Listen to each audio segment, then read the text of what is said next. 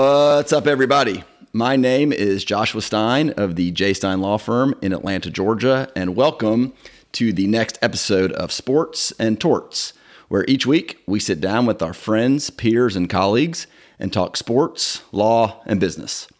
My guest today needs no introduction, so I will just say this.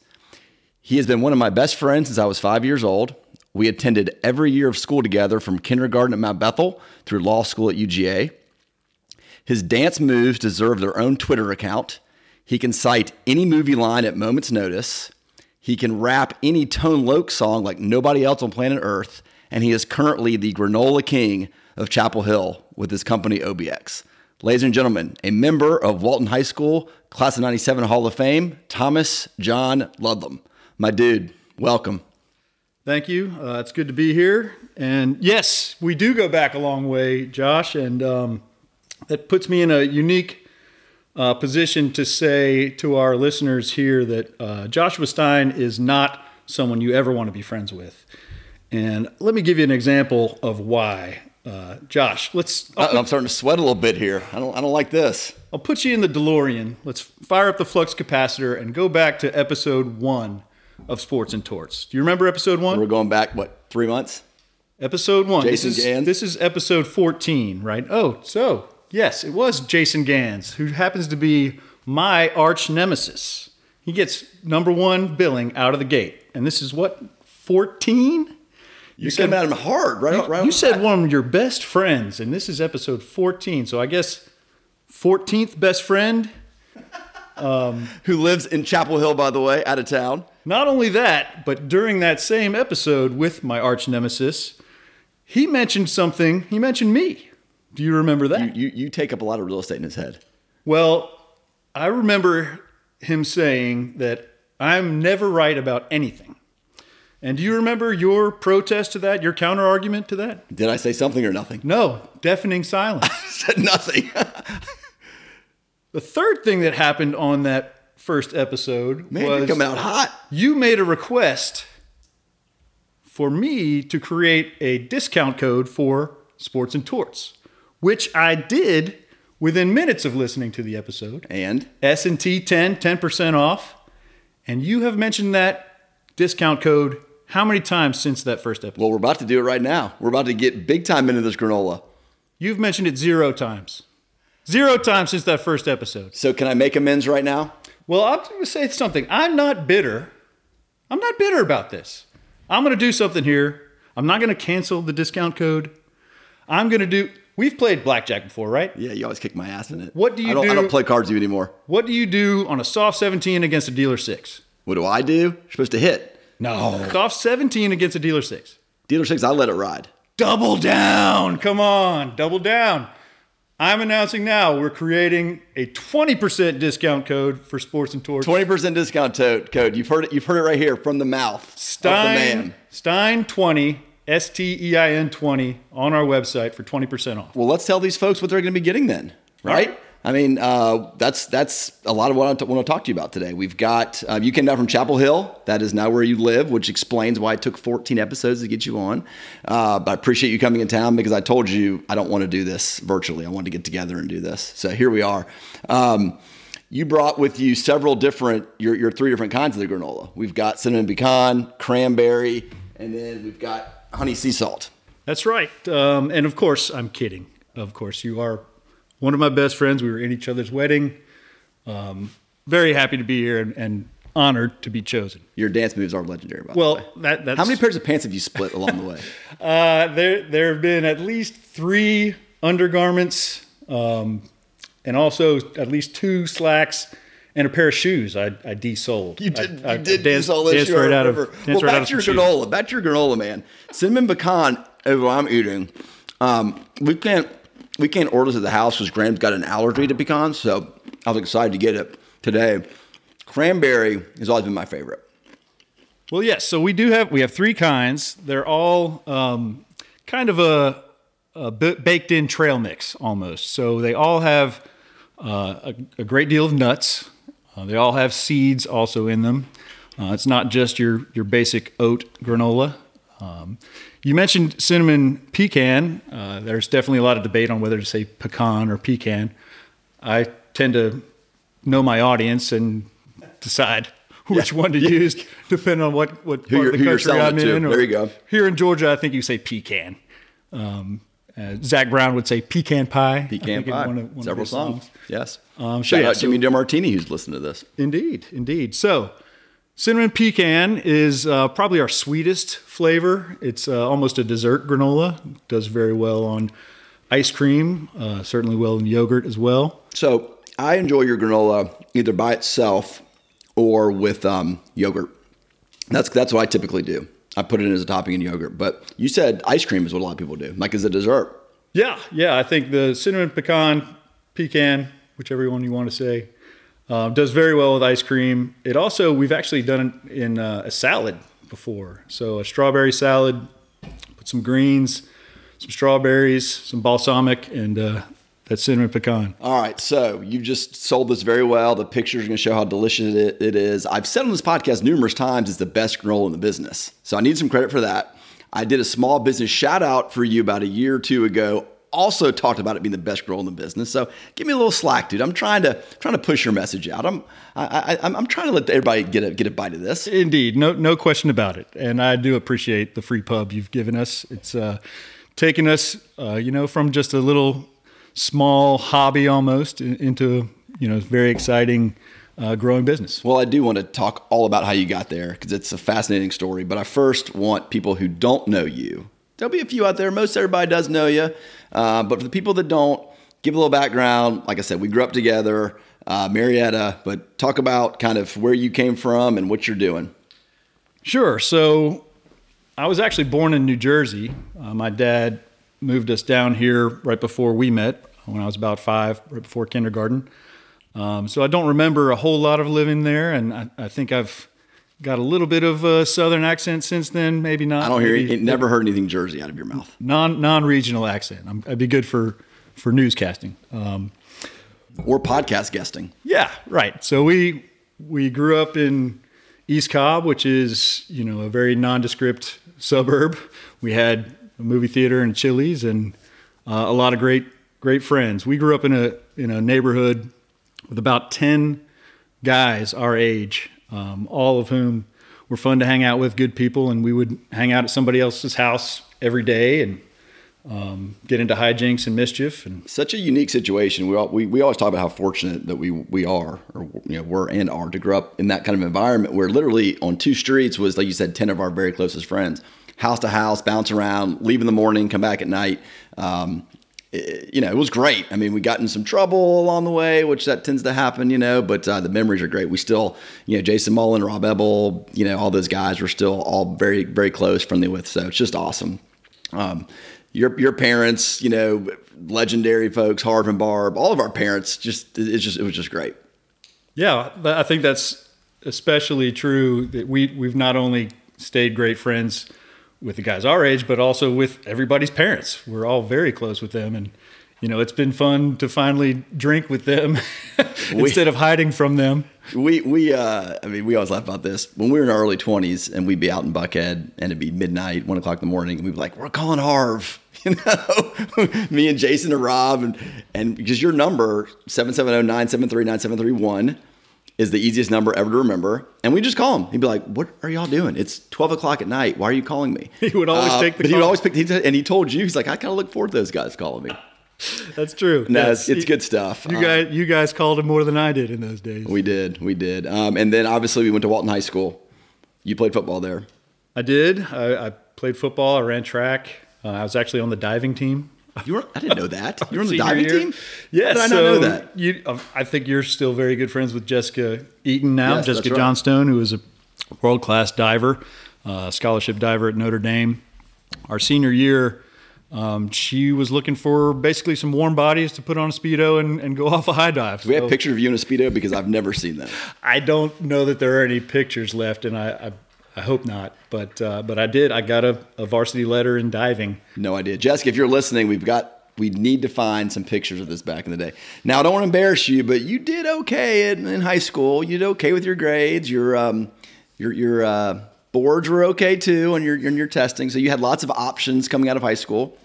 Um, you chose UGA. We went to college together as well. But you know, if you feel comfortable, talk about kind of your thought process leaving Walton and starting a college career. Sure. So yeah, I mean, I'm I'm proud of, of working very hard in high school, and you know, took as many hard classes as I could. I took a lot of AP courses, and um, you know, a lot of that is is comes from my mom, uh, kind of motivating us, and she's the smartest person I know, and the smartest love them over them all. Indeed, no question about it. Um, so yeah, so I I had a, a very a good record coming out, and um, you know, I did get into whatever school I could I wanted to apply to. I actually only applied to two because I got into Harvard. Um, You're in a safe space. You can say it. We like, we like to talk about humble brags on this show. I think it's a humble brag. It's true. Well, so it's an interesting story about my my Harvard um, application because I there were a lot of Walton was a great school, still is, and there were a lot of kids in our class that applied to Harvard. Many got in. Um, I say many, you know, handful, a handful. Handful, yeah. But I'm still enjoying everybody that's uh, OBX Indeed, indeed. So I'd heard they were getting their interviews, and I was like, well, "Where's my interview?" I, you know, I'm right there. Pretty good. Like, where's my interview? And called them up, and they had lost my application. It was somewhere between the seats somewhere. No one, no one puts T Love in the corner like that. Come on now. and and so they like very whirlwind, um, quickly scheduled an interview with uh, a lovely, you know, old, older lady in Buckhead uh, who's an alumna of Harvard, and uh, we talked about nothing academic. Just had a nice conversation, and, and sure enough, I got in. But um, but yeah, so I, I I did choose Georgia over Harvard, Which and we're all very happy that you did at the time. We weren't trying to push you one way or the other. You got to make your own decisions, you know. But deep down, we're like, come on, dude, Georgia, Georgia, Georgia. Yeah, and and you know, it, it sounds like it it it may not be um, a, a, tough decision there. You might think, oh, you know, Ivy League is going to open a lot of doors, and you know, why wouldn't you go to Harvard? But I I was actually awarded a scholarship to Georgia called the Foundation Fellowship, which um, really uh, I think is the best college experience out there um, across the country. It, you know, there's a lot of a lot of state schools kind of have this kind of program. Uh, Virginia has the Jefferson Scholars. UNC in Chapel Hill, where I live, has the Morehead Cain Scholars. Very similar programs uh, to keep kind of the top talent in the in the state schools. Um, Georgia's in particular had a lot of travel components to it, so that really attracted me. I kind of felt like I've, if I went to Harvard, they would sort of bring the world to me. You know, the best professors in the world talking about these wonderful places and, and wonderful concepts. But if I came to Georgia with the Foundation Fellowship, I could go out go and see the world. Yeah, and you mentioned something about the the connections, the doors that we opened at Harvard.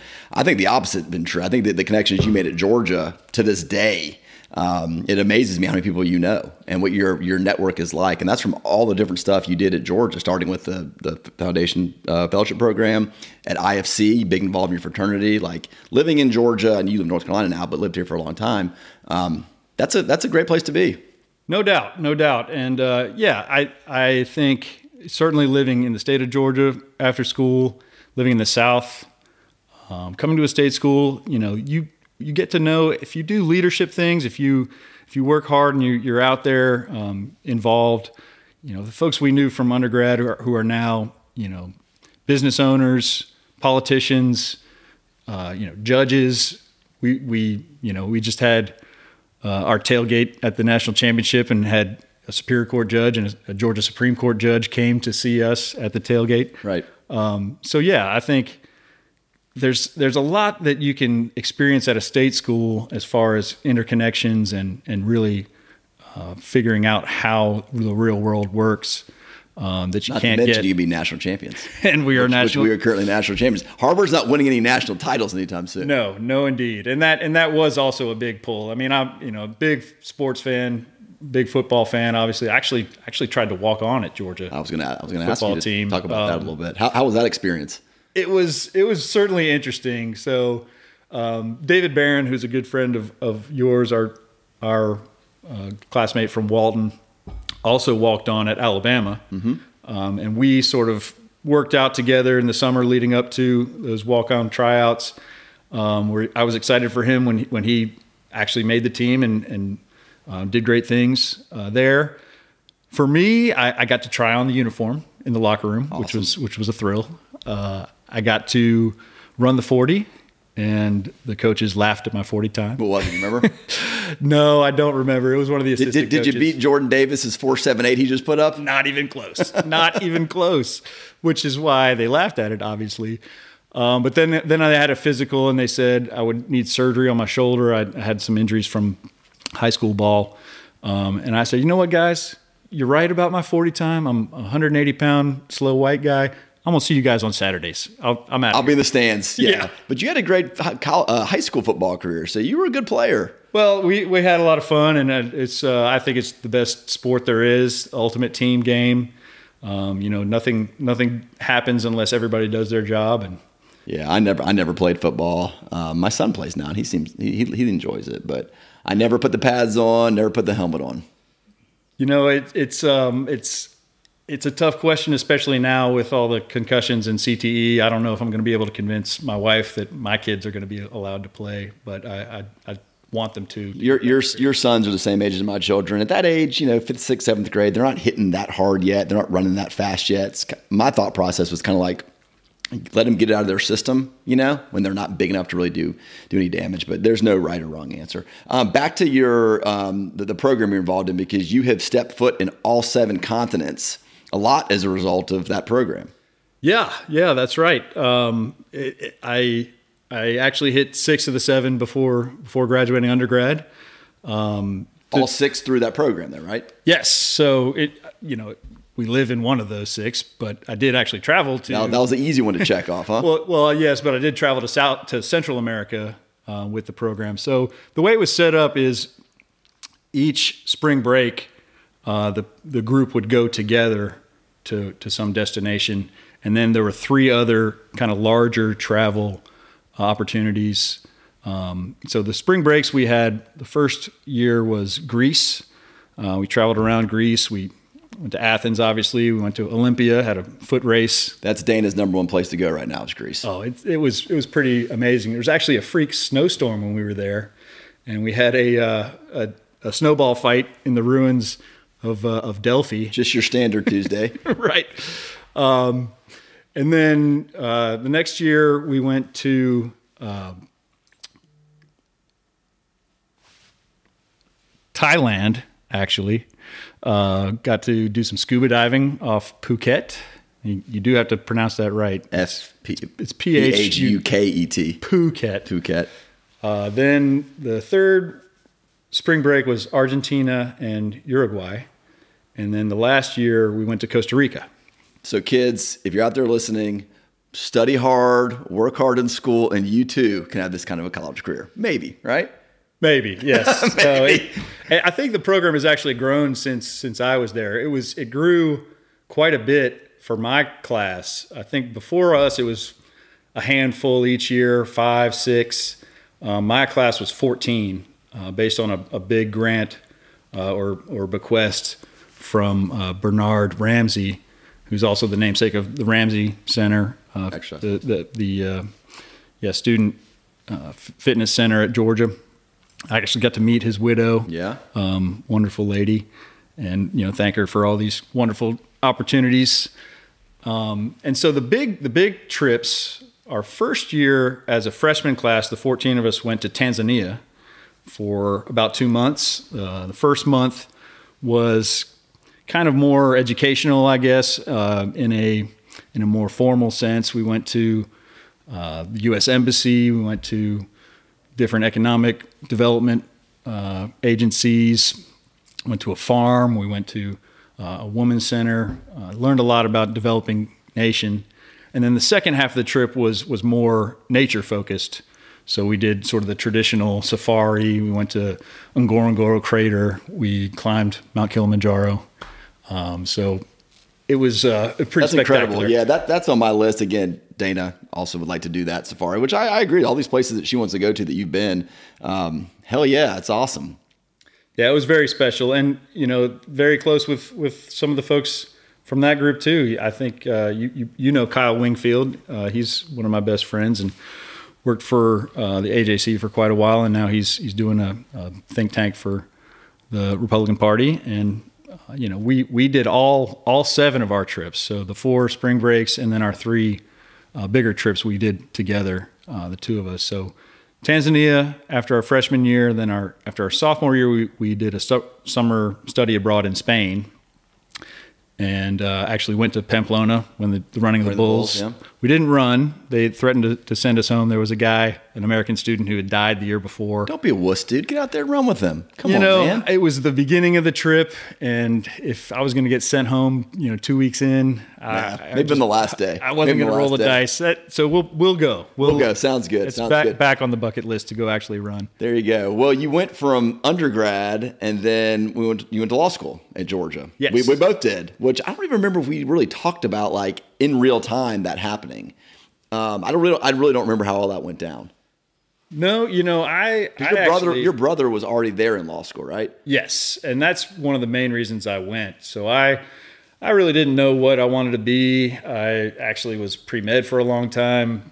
You were a Latin major for a minute. Was- Maybe no, you graduated with Latin. I graduated with a, with a Latin degree. Latin degree, uh, which certainly helped some in law school. But you know, the, for me, the real real reason was it was a way to stay in Athens for another three years. That's what I tell people too. People are always like, "What made you become a lawyer?" And they- they're they're expecting some like great story of inspiration. I was like, I kind of want to stay in Athens for three more years, and the law school seemed like the best option to do that. Yes, and it you know it certainly was hard, and you know we had to study harder than we did in undergrad, but we had a lot of fun.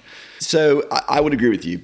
Um, my memories of law school is not what some people say about how horrible, and of course we studied and worked hard and all that kind of stuff. But I have very fond memories. We had a great class. We had a great group of friends. We probably treated it too much like an out, like an, uh, an extension of undergrad. You know, you could afford to do a little more than me in terms of the grades, but it all it all works out. But uh, we lived together. I mean, Brian Mathis was one of our best. You know, is one of our best friends, and you know, I just look back very fondly at, at that time. Yeah, and I, I think the the group that we had is was very very cohesive, very special, um, and I think being at a state school, you may see some you know more fun personalities than you might see it at kind of the ivory tower type schools. Well, I'm glad we went there. Um, you know, I'm still practicing, been great for me, but even though you're not practicing more, we'll get there. It still provides a great foundation just for thinking and just understanding of concepts and all that kind of stuff. So we'll get to that because I want to talk about your experience as a lawyer, which started out as a, at a big firm, right? Which a lot of folks do from these, you know, from law firms or from, from law school. Yes. So I I was fortunate to have a summer job at a big firm in Atlanta, um, Kilpatrick Stockton. Then it's now uh, Kilpatrick Townsend, and uh, in the summer, uh, but between our second and third year, I got to meet who's now my wife. Uh, Thank you so much for, for doing this because my biggest fear was that you're going to go through the whole thing with Kilpatrick and be like, hey, Tom, make sure you mention meeting your wife there. yes. so thank you for not making me have to do that. that's, that's Shout out right, to yes. Taylor. We love you, Taylor. Yes, the lovely and talented Taylor Higgins Love. Who is still there, who's kicking ass there. Yes, she she yes she was a summer there, started there, and is still there. She's she's now a, a partner and uh, amazing lawyer. Did did really well during the pandemic. Had actually some big jury trials. trials, yeah. Hundred million dollars in verdicts. Um, She's a beast. yeah. It's awesome. Now that that job wasn't for you though. No, so I, you know, I certainly um, enjoyed the people there. Uh, you know, was making a lot of money um, right out of school, which is kind of silly how much they were paying us. But I, in, in my third year, I'd actually done an internship with the district attorney's office, and actually got to try a case before we graduated. Uh, I tried a felony uh, burglary case, uh, and kind of caught the bug for for criminal law for for trial work. Uh, I really wanted to get some experience actually trying cases uh, early on in the career. So I left before a year was up. Um, I left Kilpatrick, and you know, obviously Taylor and I were were starting to get a little serious, and it wasn't the best situation to be working for the same firm. But um, so I left, and I went to uh, DeKalb County. I worked for Sean LaGrua, who's now a judge. Um, great boss. So when you say that, you you went to work for the solicitor's office. Yes. And for people, for people that aren't familiar, like what does the solicitor's office do? So for the bigger counties in Georgia, um, the prosecutors are split between a solicitor's office and a district attorney's office. The solicitors handle just misdemeanors. So if any case has has a felony and some misdemeanors, the DA would handle that. If it's just misdemeanors, it goes to the solicitor. And you're representing the county prosecuting the the folks who committed crimes. Right. And and really what it boiled down to most of the cases would resolve themselves. I mean, that's the same in civil law. Things are resolved without a trial. What went to trial in the solicitor's office was basically domestic violence and DUI cases. And so I tried a lot of those cases and got a lot of trial work right off the bat. Right off the bat. Um, and then after a couple years there, I, I, had an opportunity to go to Gwinnett County to the district attorney's office. Would that, be, would that be considered like a promotion going from solicitors to to um, to the uh, DA's office? That kind of the normal track. I thought of not that, necessarily. I, I, certainly thought of it as a, a, a progression of my career. Progressions, there, maybe. There are there are some people who who have their entire career in a solicitor's office, and that's totally fine. Um, you know, I there was actually a change in the leadership. Uh, my boss, uh, Sean LaGrua, uh, didn't win her election that after those two years, and it was just a kind of a good break time to try something new. And I wanted to get a little bit more serious cases. Um, so it was was great to go to Gwinnett and work for Danny Porter uh, for a couple more years, and I learned a whole lot from him uh, as a manager, as well as uh, certainly a lot about. And you prosecuted work. some some fairly big time stuff.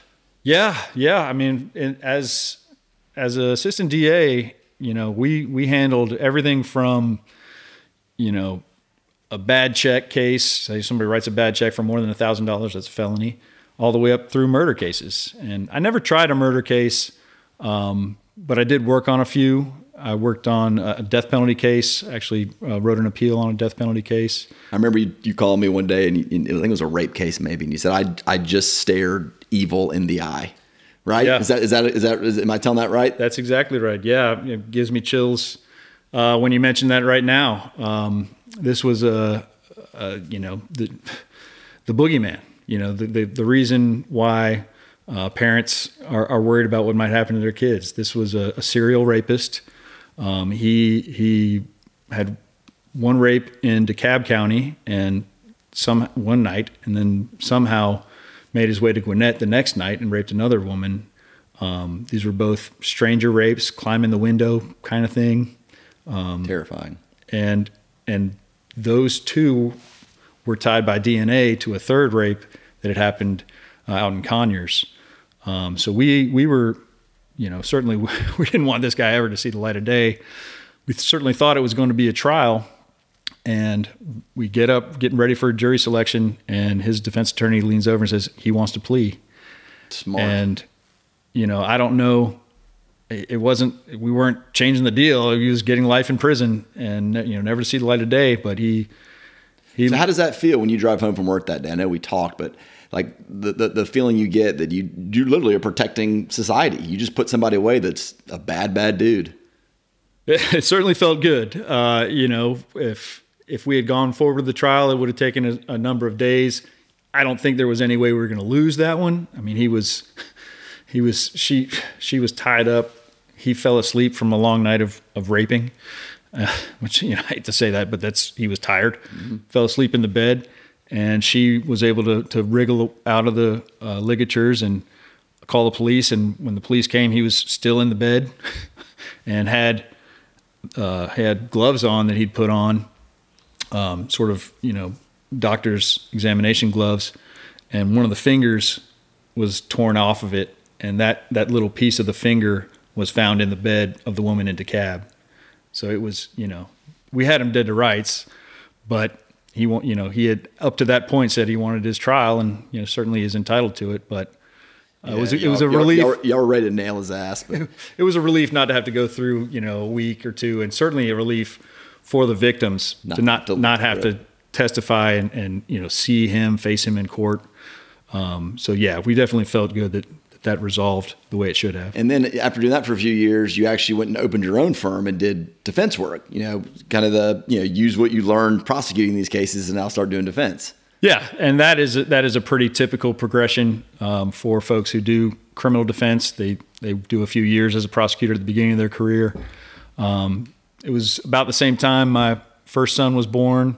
Um, I loved being a prosecutor. It doesn't pay. They don't pay well. Very well. Um, so that was one of the main reasons why I left. Um, I did a lot of DUI work on the defense side. That was kind of most of my paid work. I also uh, was on the the indigent defense list in Gwinnett. They don't have a public defender's office there. Maybe they do now. I don't know.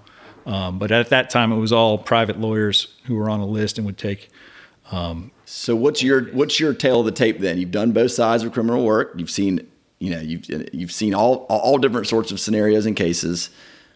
What's your tale of the tape?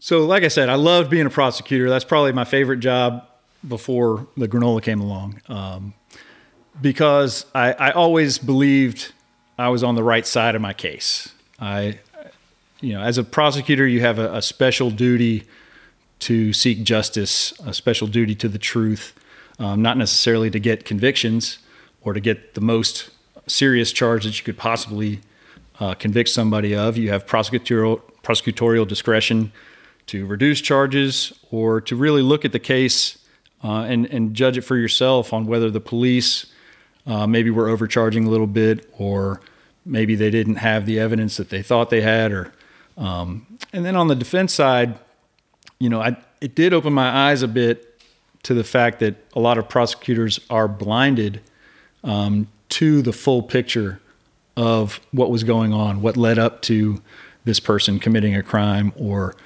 you know what what uh, what this impact would be on their family um, if they were convicted of the most serious charges, or uh, maybe that maybe there was a uh, you know false accusation and once that prosecution train has left, left the station, it, ain't, ain't turning back. You, I mean, you've always been somebody that is you fair, honest. You know, you, you do believe in the obligation to the truth. So I always thought prosecutor was much more in your wheelhouse. Um, because you don't play just to win at all costs. You don't. I mean, you're, you're going to follow wherever the facts take you to the truth. And as you just said, that's much more the prosecutor's role. Right. And, and that's not to say that defense attorneys are, uh, you know, putting forward fabricated evidence or, or lying to the court. I, am not saying that at all.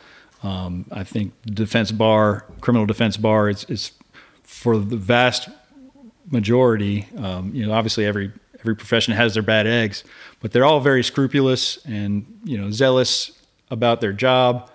A lot of times, it's not. Um, a lot of times, a criminal defense is is trying to suppress evidence, right? So if the police had a, an illegal search or an illegal stop of the car, um, you're arguing to the judge their constitutional rights were violated, and therefore whatever evidence they found after that stop shouldn't come in, and that and that's sort of how you you get out of the case, which you can keep the jury from seeing, and then you can present to them say, well, the state doesn't have the evidence to convict, um, but as a prosecutor, you know that they did it, right? And as a defense attorney, you know that they did it as well, and so you know, obviously I, I did fight hard for my, my clients, but I didn't like it as much as, as being a prosecutor. I hear you. I hear you. Um, I do want to transition though to your, your current life. Uh, because that's what makes me happy now is this granola that you're putting out there. Um, but I will say before I, before we go to that, if you ever decide to go back to the law world, we could use some good prosecutors these days, man. Someone like you has a spot at any county or state or federal level to keep keep us all safe. So just keep that in mind, man. I, I appreciate you saying that. They they do work very hard. A lot of them are are overloaded with uh, high case loads and public defenders as well. Um, a, a, lot of, of our criminal system uh, could be better funded.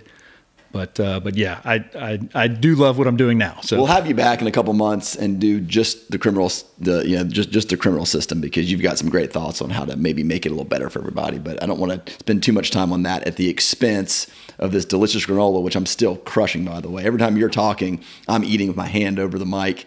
Um, so I mentioned earlier that you moved to Chapel Hill. That's where your wife's from. You moved your family there. How many years has it been now?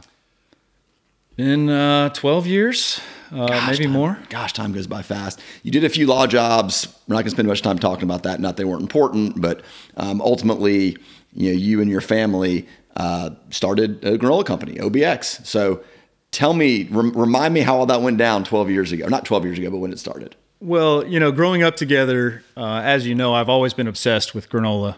You know, I was always in the kitchen experimenting with different recipes. Uh, you know, even throughout my law career, that's that's what I was doing. in My free time was You're a granola man. that's entirely not true at all. Um, it would, would would that be a good story? Maybe, but no. I, I it's it's really by accident that uh, that we we are now uh, gourmet granola bakers. I had stepped away from the law for a little bit. We had some uh, family issues that kind of needed tending to, and I was about ready to get back into something, some sort of job. Um, I applied for some DA jobs actually, and I was wondering whether I should apply for business jobs or a law firm job or hang a shingle again. Um, and then we heard that our favorite granola was shutting down. Uh, so this is it's Outer Banks granola. My wife's parents live at the coast of North Carolina, and every time we would go down there, we would eat this amazing granola. Is Outer Banks the name of the region, the beach? What is the? Yes, so it's the barrier islands um, along the coast of, of North Carolina, you know, all the way up to Virginia, where sort of Nag's Head and, and Duck, um, all those barrier islands, all the way down to where where my in-laws live, which is really the Crystal Coast, uh, Beaufort, Morehead City area, right at the uh, the end of Cape Lookout, which is sort of the, the southern tip of the Outer Banks. And, and we loved this granola. I'm not much of a foodie, but the first time I had this, I was like, wow, that's this is different. This is something that, that I've never had before. And was it for sale? You heard, you heard that it was going to be coming available, or we didn't know. Uh, we we just sort of reached out out of the blue um, through a friend of, of my mother-in-law and didn't know the people? Didn't know the people. We were we were just customers. You know, I'm not only the hair club president, I'm also the, a client. client. Um, so yeah, we reached out and and uh, kind of thought we wouldn't hear back from them. They they had some other people interested, and uh, a couple weeks later they called again and uh, sort of gave us the asking price, and we're like, this is something we can we can work with, and you know, we negotiated a little bit, like you said. Being a lawyer, coming from law school, you know, you have have some of those skills to be able to work something out. Um, and we we worked out a deal and and you, you And here we are. You, you're all in, and you know, you, you, you when when you get your mind on something, you don't let it go. I mean, I remember in law school, like Spider Solitaire. Remember that came out, and I'm like, dude, it's what are you doing? He's like, oh, I'm gonna beat this Spider Solitaire. So when you when you get locked in on something, like you're going, and I knew when you said this is it, like you were gonna do some great things with it. So like, what was day one like when you're like, okay, now we got it. Now what are we gonna do? Sure. So we we did not we were not selling granola on day one. Um, in fact, we we really didn't buy the business. We bought the the recipes, we bought the online presence, we bought the trademarks.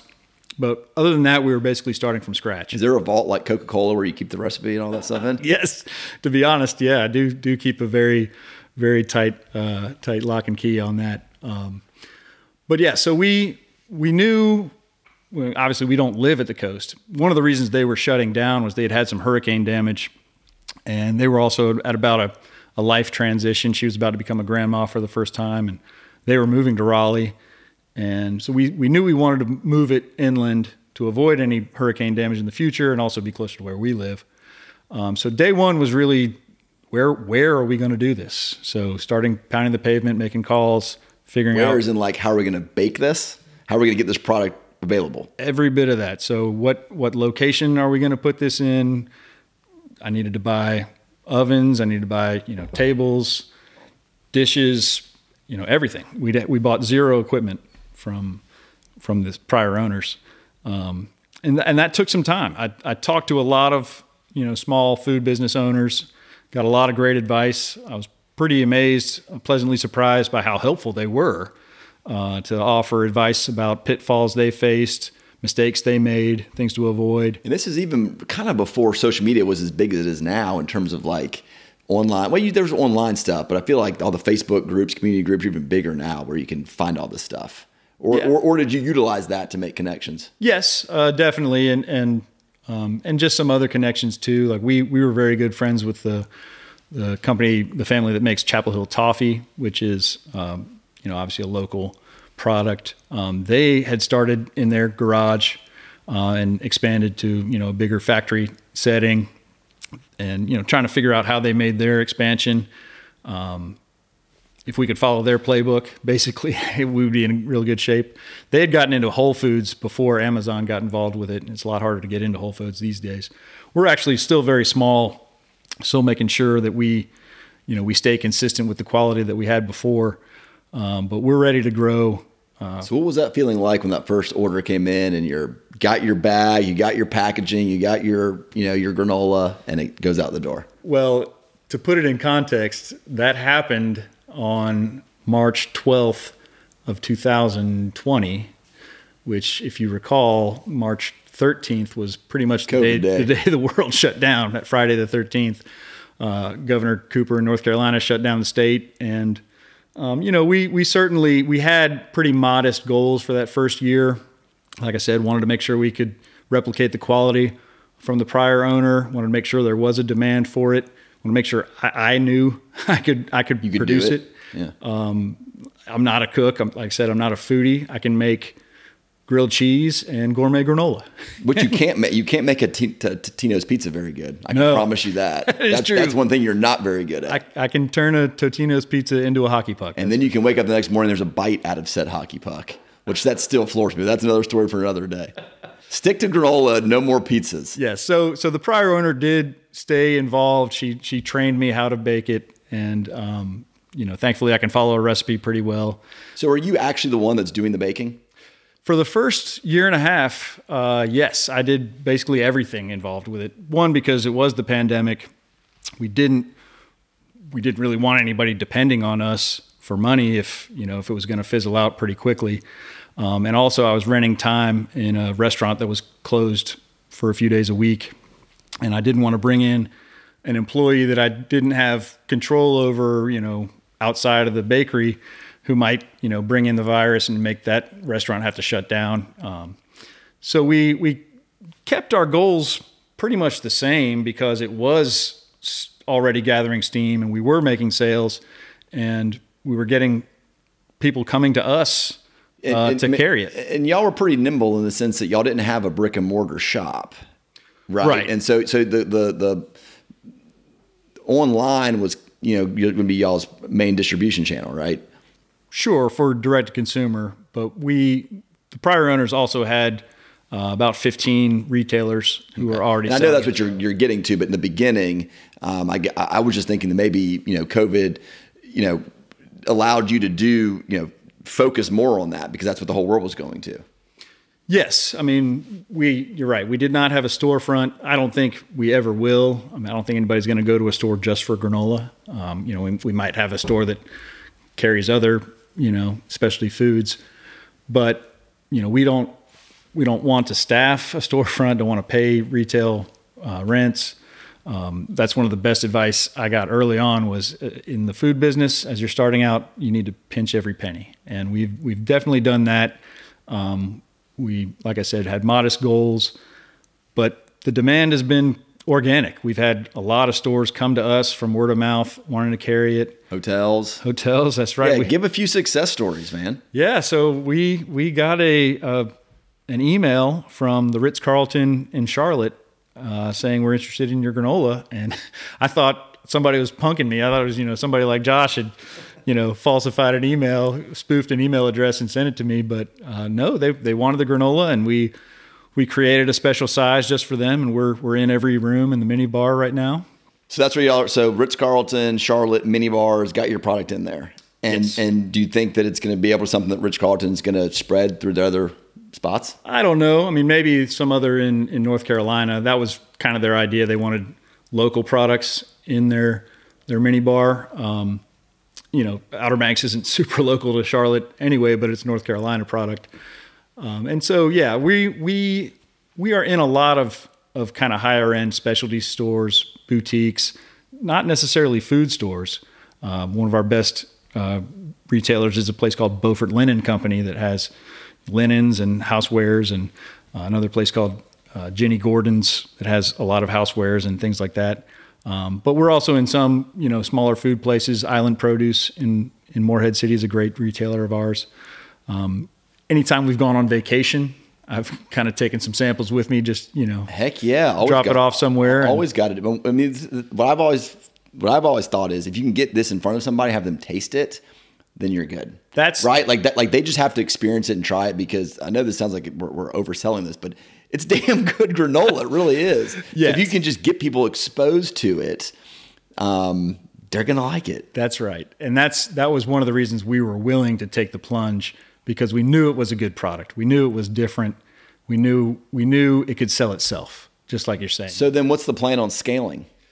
So we need to uh, mechanize a few processes. We're right now we do everything by hand. We we chop every nut by hand. We we you know fill every bag and seal every bag by hand. So you know we if we can mechanize, it will always be small batch. It'll always be handmade, hand mixed. You know it's it's a very sensitive on when it's actually fully cooked. So getting a machine to do that is probably not the best, but we can we can mechanize a few things to scale up you know, obviously hire more people now that the pandemic is over and gone. Get more space, get Y'all more got some new ovens. space recently, right? Yes, so we we have moved uh, to downtown Franklin Street uh, in Chapel Hill, which is for a lot of your listeners are, are Georgia fans. That's basically their Broad Street. Um, we have the kitchen in the back of what was a closed storefront, um, but now uh, a very old restaurant called Carolina Coffee Shop, and we're in the kitchen in the back of that, and they're gonna, they have us uh, out front, you know, Cool. to, to buy. So That's awesome. And I, I, I always enjoy y'all social media game. Y'all's uh, y'all do a good job with Instagram. This the OBX hat will appear in like the greatest of places, right? Our friends they're at the lake or they're skiing, they'll they'll drop the hat in a, in a beautiful setting, and then y'all do a great job pumping it out. Yes, you know it, it is. It's it's free advertising. You have to know? do it. It's it's really nice, and I can't take credit for a lot of the the better social media posts. That's uh, again the lovely and talented Taylor, who who's our social media manager. Um, in, in her free time from her, say, from her in her free time, in her her full time job. Thankfully, that and that's another thing. Uh, you know, I know we wanted to talk some about you know leaving the law um, and jumping into something. You know, thankfully she has has you know be, re, be stayed as the main breadwinner um, and you know allowed us to keep the lights on in the house while we're growing this and you know roll all the the profits back into growth. So Was it hard to leave the law? I don't think I've ever point blank asked you that. No, is is the is the bottom line answer. I mean, I I definitely had an interesting career. I, I had a lot of a lot of good clients that I was able to help, um, but I was not happy as a lawyer, uh, and I think there's a lot of lawyers out there who aren't. Um, you know, listening to your your podcast, I think a lot of the folks in your field, uh, personal injury law on the plaintiff side particularly, are happy doing it. Um, you are able to to you know help out a lot of folks who are hurt, harmed, and get them you know some compensation. Um, it's a lot different in North Carolina. The insurance lobby there is is a lot stronger. Uh, it's kind of hard to get uh, injured people uh, fully compensated for what they're entitled to. Um, but uh, you know, as a litigator, a lot of times, um, you know, people come to you when they're in crisis. They, always they- a problem. They come to you with their biggest problem and and expect you to magically solve it. When in reality, in most cases, the only way they're resolved is if both sides are unhappy. If they take some compromise in the middle. That's right. Um, and so, you know, I understand why there are lawyer jokes. I understand why a lot of people don't like lawyers. Um, it just wasn't for me. And and I've really it took me you know 40 years to realize I'm better off on my feet working with my hands and, and creating a product. Well, I mean, you made the decision, you know, 10 years, you know, 10, 15 years in. Some people, you know, they, they just waste away their whole life and they never enjoy, whether it's a law job or any other job. They're 60 years old and they're like, I just didn't really like doing that. You you kind of were at that crossroads and you made the decision like, it's not now, maybe never. And now you're happy as can be. So your your worst day as a granola, you know, baker is better than your best day as a lawyer. Is that is that right? Or maybe that's a little bit of a stretch. Yes, I've I've said that I know you've before. said that I've said that before. to you before. I mean, yes, that's a stretch. I mean, I had some some great w- trial wins, and those were you know fantastic days, better than my worst day as a baker. You know, baking granola the way we do, which is really different from anybody else. That's why it's a different product. Um, it's it's actually very labor intensive. It's it's hard hard work. Uh, I'm very tired at the end of the day. um, a different kind of tired than any day I had as a lawyer. You know, yes, you can be exhausted from, you know, slaving over a desk and you know writing briefs or whatnot, but this is is a more like physical bodily bodily fatigue. You have a motor that has to be fed. Like your motor's, it's always running. So it makes more sense to me for this is how you spend your days. Well, keep doing it. I love it. Uh, I love everything about it. I love that we did a, a sponsorship together at a tailgate up in Indianapolis. That was really cool. Yeah, it was fantastic. Uh, shout out to the Icon Source folks. Um, Paystead, who's Reese's company, who's a, a good friend of ours, uh, also from Walton, and and Drew Butler and and those guys uh, put together an awesome tailgate before the national championship. And man, we we were happy to be a part of it and give away some granola. I loved how you packaged all the little granolas. You had them all over the in their in their bus and all around, and people were just crushing granola. We had kegs of beer. Um, what a fun day that was! In the game, uh, we could talk about that for the full hour. Um, uh, we were both there. We didn't sit together. Um, tell tell about your experience at the game. Yeah, so I mean, you're a huge uh, Georgia fan. Obviously, went there. We're all huge fans. Yes, and you know, long suffering Georgia fan. I was I was in Mercedes Benz uh, in, in, January of '18 when uh, you know the overtime uh, defeat happened, and you know w- we were all worried: is this going to be another another heart wrenching, you know, gut punch of a loss.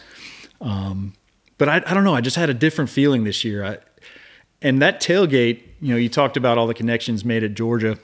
So many of my old friends that I hadn't seen in 15, 20 years gravitated to that tailgate. And we had an awesome time. You were the mayor up. of Indianapolis that day. it was it was really special. And so even like, before like your bar mitzvah party, yes. we should have put you in a chair. And yes, Yes, uh, I think I'm ready for it. Yeah, I, I went to a lot of a lot of bar mitzvahs. You did, you did.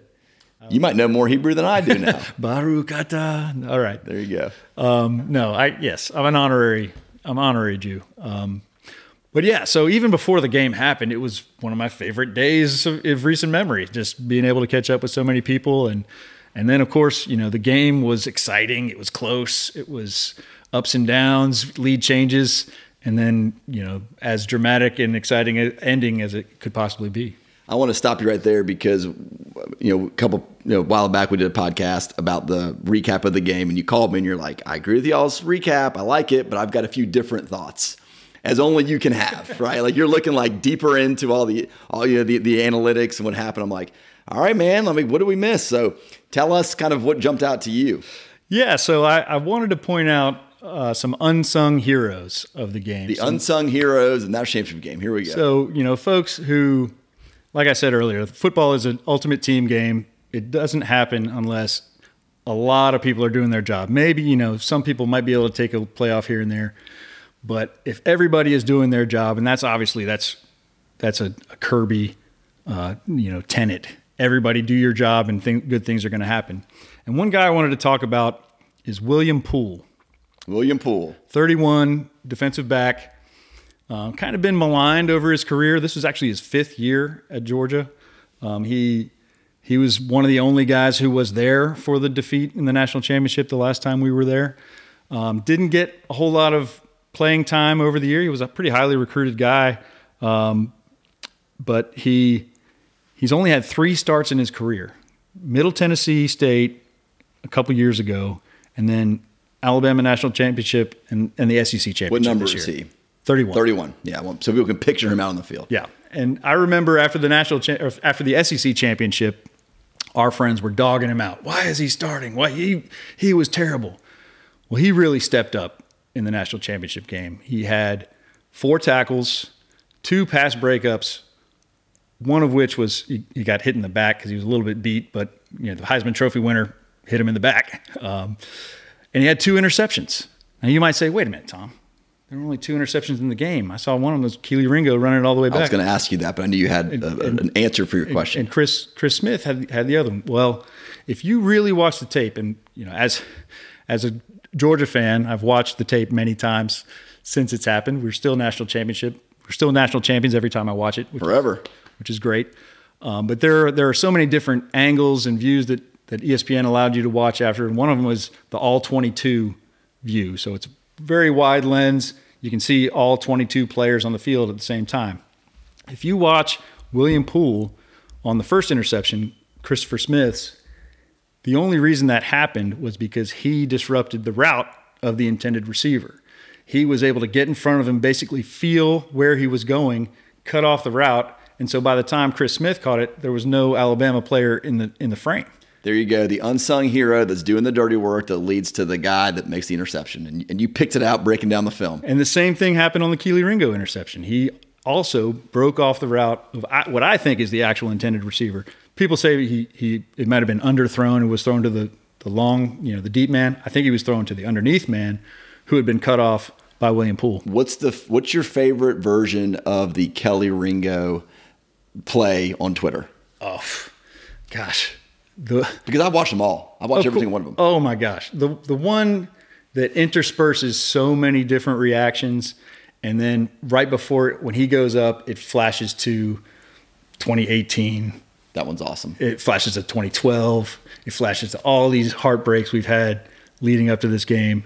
And, you know, those are all in black and white. And then Kelee grabs the ball and it flashes back in color. That and, that one that one's was amazing. Gives me chills every time. I think that was like almost like 15, 17 minutes long. It's which really. is incredible to take a and by God, I wish it was another 20 minutes. I'd have kept watching it. Yeah, you know, I've rewatched yeah. it a few times. Absolutely. Um, now the other the other uh, difference maker you had in the game was Jake Camarda. Jake Camarda, the punter, gets a shout the out. Punter. You know, we were with Drew Butler at the tailgate that whole day. You know, Ray Guy winner, punter. Maybe that was in my mind, but Jake Camarda, not only punter but also the kickoff man. Big part of the team. So he, Jake Camarda, had 11 kicks of the day. He had six kickoffs and five punts. Give me your guess. How many return yards did he have over those 11 kicks? Well, because the, because you're presenting it as you are, it's going to be a small number. I'm guessing. Um, give me your number. So, are you averaging or total? Total. 11 kicks. Maybe they returned one or two from on a kickoff, get 20 yards. I'd say he had 55 yards. Negative two. Negative. So I was off by a little bit. Negative they two. had no return yards at all. The, not, not even on one kickoff. If you look at the box score, it says 24 yards kick return yardage, but the reason is the guy fair caught it at the one yard line on a kickoff, which brings it out brings to it 25, okay. which is really a touchback. So you're doing your own math here. Yeah. At- well, it, it's different from the box score, but it's the truth. That's a touchback. And all six of his kickoffs were touchbacks. All five of his punts were either not returned or lost yardage, the two yards, and two of them were pinned down inside the 10. Special teams, baby. I mean, it's it's as big as it comes, and, and you just you just you know pointed out why it's so important, and he made the field goals too. Yeah. Um, awesome. So one thing we we did talk about. Well, I'll stop you there. He did not make the field goals. That that was Podlesny, but. okay, we can we can edit, we can edit that out. Yeah. I don't know what I'm talking about. Uh, you know, um, but I appreciate you keeping me honest with that. Um, the one thing that we also talked about before this was all the people that came back, all the seniors that came back and just how how that you know paid off dividends not only for Georgia the team but for them personally. They, we just had Combine Day where Georgia just blew it up. So, what was your kind of impression um, of how that worked out for everybody? Yeah, I mean, think about it. I I think this this in addition to the tremendous recruiting that Kirby does, you know, I, I think a big difference between him and Coach Richt is this culture of let's do it again. Let's run it back. You know, let's come back for another year. I don't remember that happening under Richt. I remember a lot of guys who I was surprised that they declared for the draft and maybe went undrafted or they went in a very late round and had a, you know, not not a very good NFL career because they came out early. But last year, I mean, these guys who came back, Jordan Davis, Devonte Wyatt, Jamaree Salyer, Jordan Schaefer, James Cook, they they were going to be high picks last year. And all five of those guys improved their draft status and they got a ring for coming back. And it teaches the young guys like this is the path. Yeah. Right? Yeah. And and and it's you know, it, it happened. There's guys coming back that could have come out this year. Nolan Smith, I think, is probably the top of that list. I think he's going to be a big leader coming back. Um, and you know, all the Smith boys. Christopher Smith is coming back too. Tykee Smith, uh, Robert Beal is coming back. Kearis Jackson. You go down the list. These guys are are going to be leaders and they're going to be able to you know lead some of these young guys who are coming in who i think a lot of these freshmen coming in are going to get a lot of playing time and they're going to be able to tell them look guys this it happens from hard work. It happens from commitment. And you know, if we all if we all do this, we all you know grab an oar and we're all pulling in the same direction, we can get another ring. You sound just like Kirby. well, it's exciting. You know, that's, that, you know, I, when I was in high school, I, I, used to joke that I'm I'm going to have a lot of careers, and one of them I wanted to be was a, a, football coach. There's still time. Yeah, you know, I certainly if if my kids are allowed to put on a helmet, I'm definitely going to be their coach. Well, uh, you know, these guys you just mentioned, you know, Georgia's going to have probably at least four first round draft picks. All guys that maybe could have left last year, you know, and they did nothing but blow up the combine with these just crazy 40 times and these crazy stats. So good for them. Um, before we're done, um, I want to talk a little bit about UNC basketball because that's your new thing. You know, since moving to Chapel Hill, you've adopted the Tar Heels. Y'all had a big win against Duke, uh, put Krzyzewski out of his was it misery? Is that the right word? What do you say? He is a miserable person. So yeah, yes. yeah. And you and you guys had a um, you had an awesome event for that game. So talk a little bit about living in Chapel Hill. You know, it's a very similar town than Athens, as you described to me. Like what basketball means up there. Sure. So you know, um, we we joke about Auburn is now a basketball school, and a lot of times we talk about you know why can't why can't Georgia be better at basketball? Um, it's sort of the reverse of that at North Carolina. Right? They've always been good at basketball, and the question is, why can't their football team be better? Um, but for me, so I can I can do Georgia football in the fall, and then as the winter and, and spring turn around, it's it's all UNC you got basketball. the best of both worlds. so yeah, and you know we we uh, we certainly love living in Chapel Hill. Great place to raise a family. It's a lot like Athens, uh, a little bit safer, a little cleaner. Um, maybe doesn't smell like vomit on a su- Sunday morning. Um, saying Athens does. I, have been there a few times. Um, but yeah, it, we can walk to the Dean Dome from my house. It's pretty amazing uh, being able to have that kind of world class basketball. And, and I appreciate you mentioning the uh, event we had. So um, I won't talk too much about it, but we had uh, a very good friend who, who was injured uh, in a car accident and uh, actually came to Atlanta for uh, his rehab. And it kind of put a, a spotlight on a, a, gap in coverage uh, or, or healthcare in North Carolina. We live, you know, UNC has certainly wonderful medical facilities. We live eight miles from Duke, which also has fantastic medical facilities. They did not have a comprehensive pediatric rehabilitation program. So the closest, well, he, they, he could have gotten into Charlotte, but there were no beds. They have one in Charlotte, I should say. He couldn't get into it He was lucky to get a bed in Atlanta. And uh, Mack Brown, football coach, uh, is actually friends with the the grandparents of the child who's injured. Um, heard about this and said this is this is unacceptable. Came to UNC Children's Hospital with some seed money and said we're gonna we're gonna make this happen. And uh, the family, uh, our family, and, and a lot of other folks in our community came together and said, all right, well, we're going to support this with an event. Um, it happened to be the Duke Carolina game, uh, which was actually the, the, one year anniversary of of the collision. Um, I know that. Was it right at one year, like the day or the day? Oh, yeah. Wow, that's um, crazy. And uh, so we we rented out the um, kind of the club level of Kenan Stadium, sort of the inside lounge of that. TVs all over the place. We brought in other big screens to watch uh, UNC Duke based on the the game a month ago uh, where Duke blew out Carolina at the Dean Dome. We didn't think it was going to be much of a game, um, but we were still you know raising a lot of money, um, and yeah, God love them. The team well, came through. The, the, the, video you sent uh, was it Connor that took the video? It was Thomas. It was, okay, your older twelve year old. Yeah, your twelve year old. Uh, you know, the, the the the cell phone video capturing in real time is awesome and uh, he had your phone, or yep. maybe that was his. I don't know. Was it your no, phone? No, it's my phone. Your yeah. phone, and and he got the whole place going nuts. Uh, priceless. It was it was really a special night. That you know there was there was magic in the air um, from the community coming together. We when we when we decided to do this event, uh, we had we set a goal of we're going to have 200 people, and maybe we'll raise twenty five thousand dollars. Well, eventually we had 800 people there and we raised over $200,000. It's amazing. So, That's absolutely amazing. Yeah, it's good for y'all. You know, is there still places people can contribute if they want? Yes, yes. Uh, we can put it in. So you can go to uh, unchf.org slash slash Fitch Rehab F I T C H R E H A B. So that's UNC Health Foundation. So that's the HF dot org slash Fitch Rehab. We'll pop it in the comment section. That's awesome. Good, good for y'all. Um, and, and I'm glad that he's doing better, right?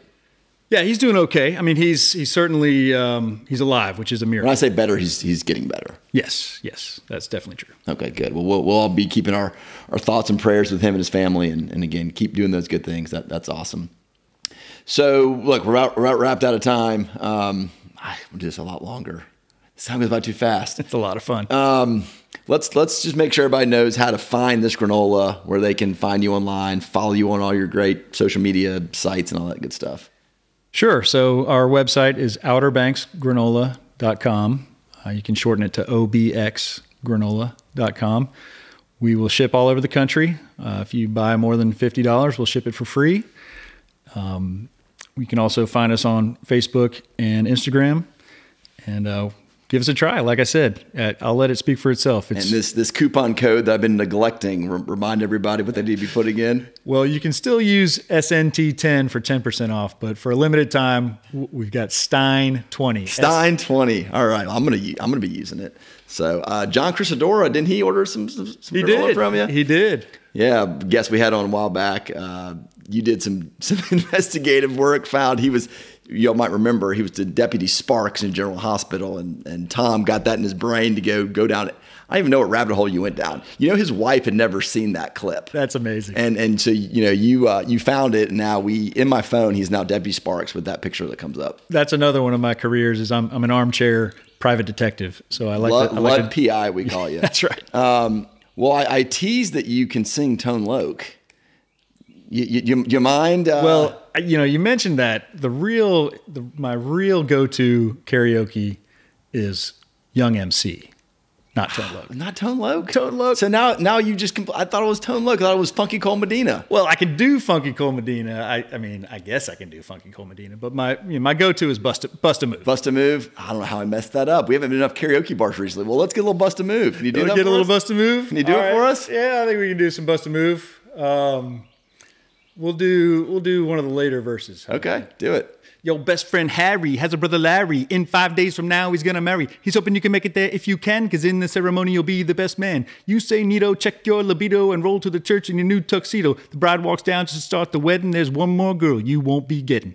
Amazing. And you did that. I did not prompt you on that. That is straight from from that brain of yours that just has that completely downloaded forever.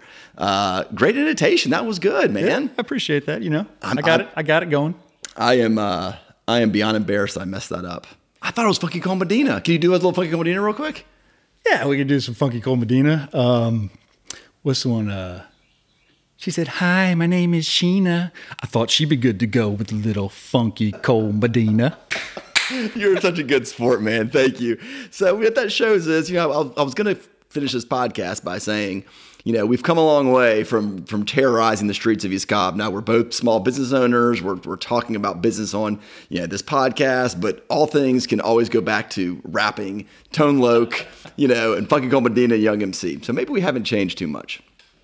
That Young MC uh, Stone Cold Rhymin' tape was on loop with Jason Mullen uh, when I, we were, I think, nine or ten years old, going to Disney World in that that brown Astro van. The brown, the, the brown van. Well, we'll get him on here soon. He's, he's gonna be singing too. So, uh, Tom, thank you, my friend. I'm so glad that we were able to make this work when you were able to come to town because this would not have been the same doing it virtually. So, Absolutely, and and uh, and thank you for being a good sport with my my joking and joshing at the beginning. Oh, very good. So uh, I'm told that I'm not very good at what they call call to actions at the end of these things, um, telling people what it is that I would, you know, they need to be doing. Um, so my call to action, I'm going to try this, is they need to go visit your website and purchase some granola, and they need to go and I think it's called rate my show and subscribe and tell a friend. So I'm, I'm trying to do better these call to actions. Uh, anyway, thanks everybody for listening. Appreciate you guys. Until next time, keep chopping.